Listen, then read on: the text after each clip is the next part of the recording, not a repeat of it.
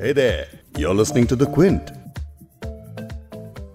Abide with me. Fast falls the eventide. The darkness deepens. Lord, with me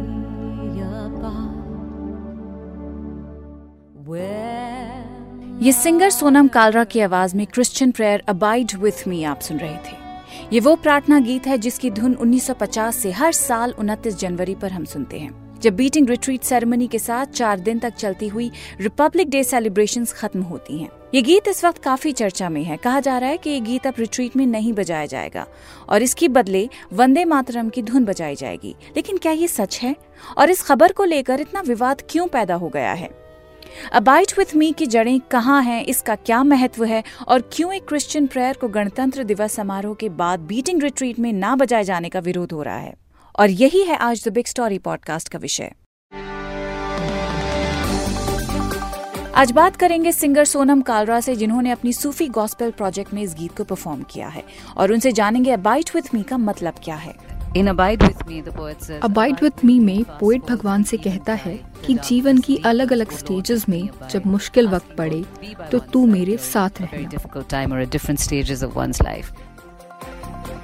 साथ ही बात करेंगे भारतीय सेना के retired major general Ashok Mehta से और जानेंगे कि क्या इस गीत का डिफेंस के लोगों के लिए धर्म से दीगर भी धर्म से हटके भी कोई मायने हैं There are some things in life which have no religion. Music has no religion.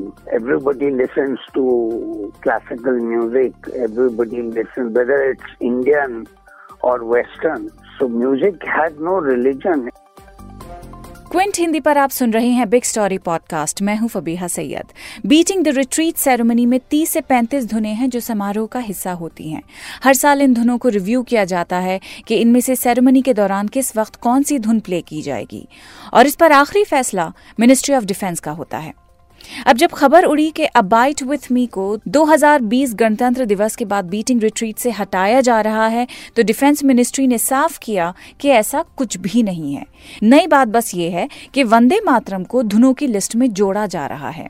चलिए, आपकी एक जिज्ञासा तो हमने खत्म कर दी। अब ये समझिए कि एक क्रिश्चियन प्रार्थना होने के बावजूद इस गीत से क्यों भारतीयों की भावना जुड़ी हुई है? भारतीय सेना के retired major general Ashok Mehta बताते हैं कि इसे धर्म के चश्मे से नहीं देखा जाना चाहिए और इस गीत के साथ पिछले कई दशकों से डिफेंस के लोगों का एक जुड़ाव रहा है When you started your military career, you were told tales and stories about war and battle and battlefields. And the thing you learned was that the day of the soldier started at Reveille, which is dawn, and ended at retreat, which is near dusk.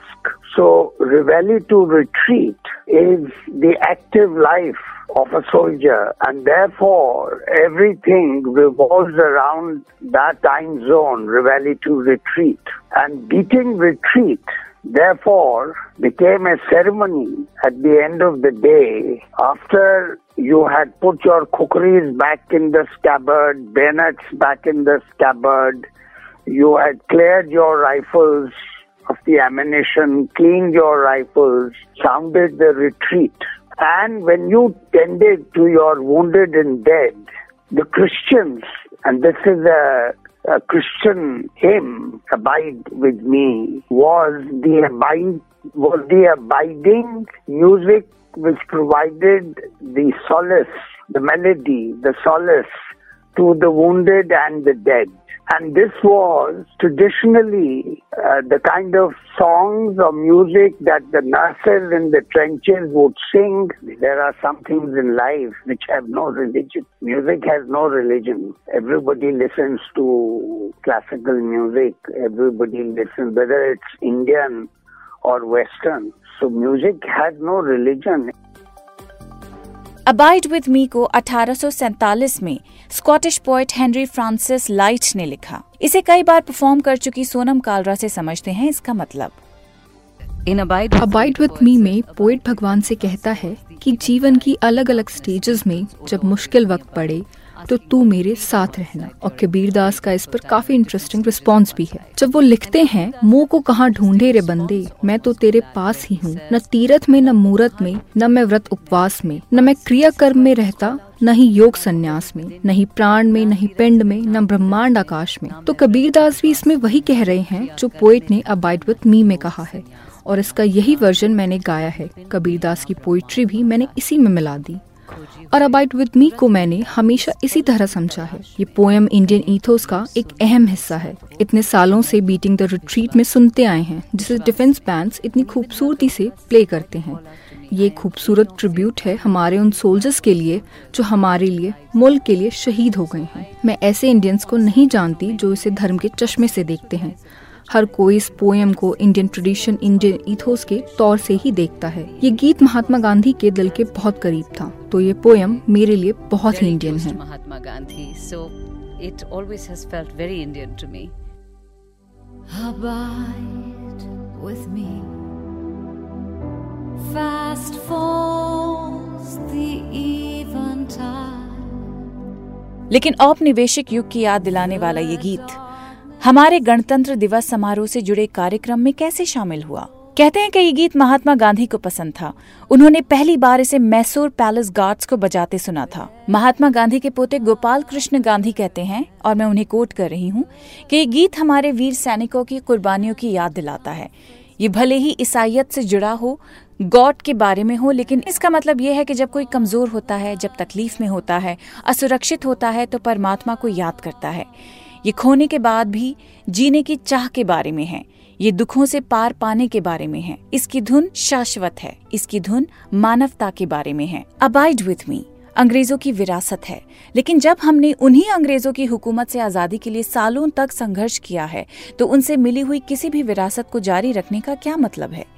इसी पेचीदा सवाल का जवाब समझने के लिए मैं बात कर रही हूँ देबादित्या भट्टाचार्य से जो असिस्टेंट प्रोफेसर हैं वेस्ट बंगाल की काजी नजरुल यूनिवर्सिटी के इंग्लिश डिपार्टमेंट में।